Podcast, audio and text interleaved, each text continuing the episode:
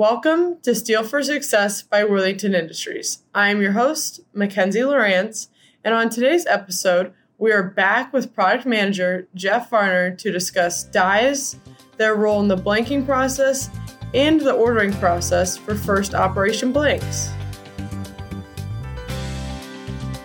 Jeff, thank you for being back with me today.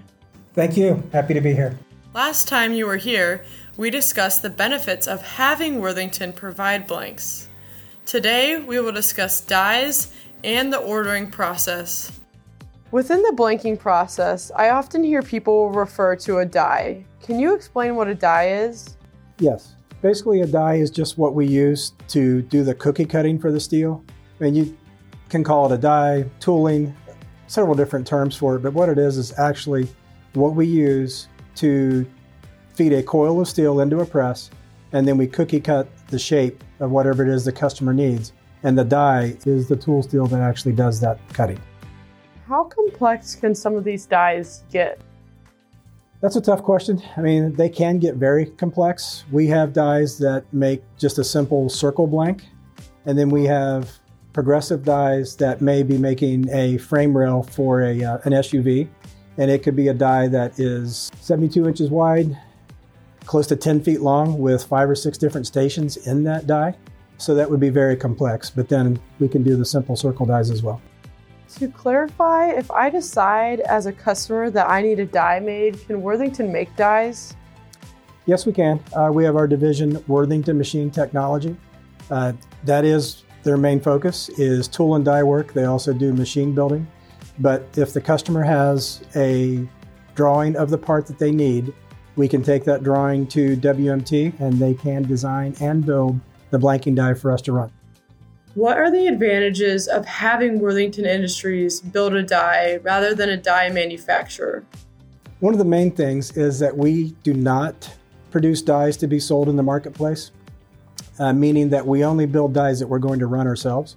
So we will build a die, sometimes at a little higher cost, but it'll make it much more conducive to productivity so we'll put things in the tooling that helps us production wise, which then helps our customer because we get parts out more efficiently and as needed. So we'll go the extra step to make the die more productive. Just out of curiosity, what percent of customers do you think take advantage of us making their dies? It's probably about 65 to 70% of the dies that we run are dies that we have built. Uh, the remaining percentage is uh, tooling that we've taken over that were either ran at the customer's facility or ran at a competitor. But it's probably 65 to 70% are dies that we produce for us to run in house. Jeff, can you walk me through the ordering process from the initial drawing for the die creation? Sure. If a customer gives us a blank drawing, then what we would do is take that drawing and go to Worthington Machine Technology. We would look at the volume that the part would run annually which would help identify what size die we would build and what press it would run in. So is it going to be a two out, three out, four out, depending on the annual volume. But what we would do is take that drawing, develop a strip layout, which is how that part fits into a coil of steel. It shows us how the part lays out across the, the coil width. So they do that into, into a strip layout. WMT would quote the die. We take all that information from the strip layout, develop the gross weight of the part, get the raw material cost, and come to a piece price. And then we would go to the customer and give them the presentation of here is what the die would cost, here's what the strip layout looks like, here's the gross weight of the part, here's what your piece price is, typically delivered. Uh, a lot of things go into that piece price, but package is a, is a concern. Uh, but we typically add freight in as well. So then we give the customer a finished part weight delivered to their door, along with what it would cost to build the die to produce that part. After the die is created, what are the next steps and how soon will the customer start receiving their blanks?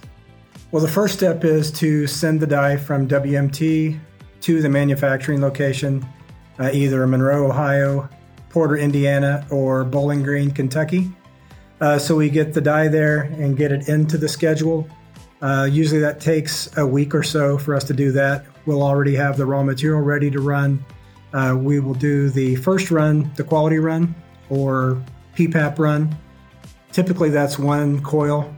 Uh, we'll run that send the parts to the customer, and we will also CMM or use a vision system to measure the parts ourselves.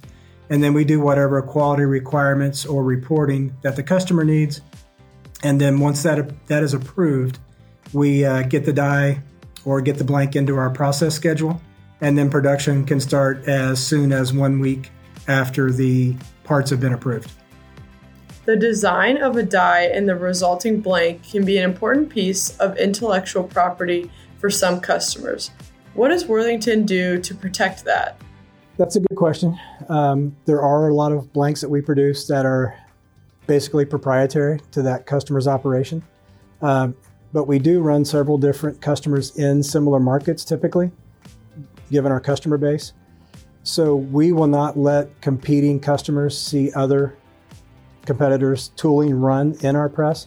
If we're running something for customer A and that we know customer B is in that same market and they're coming through for a tour, or if we're quoting something for them, we absolutely keep those separate and do not share the intellectual property between customers.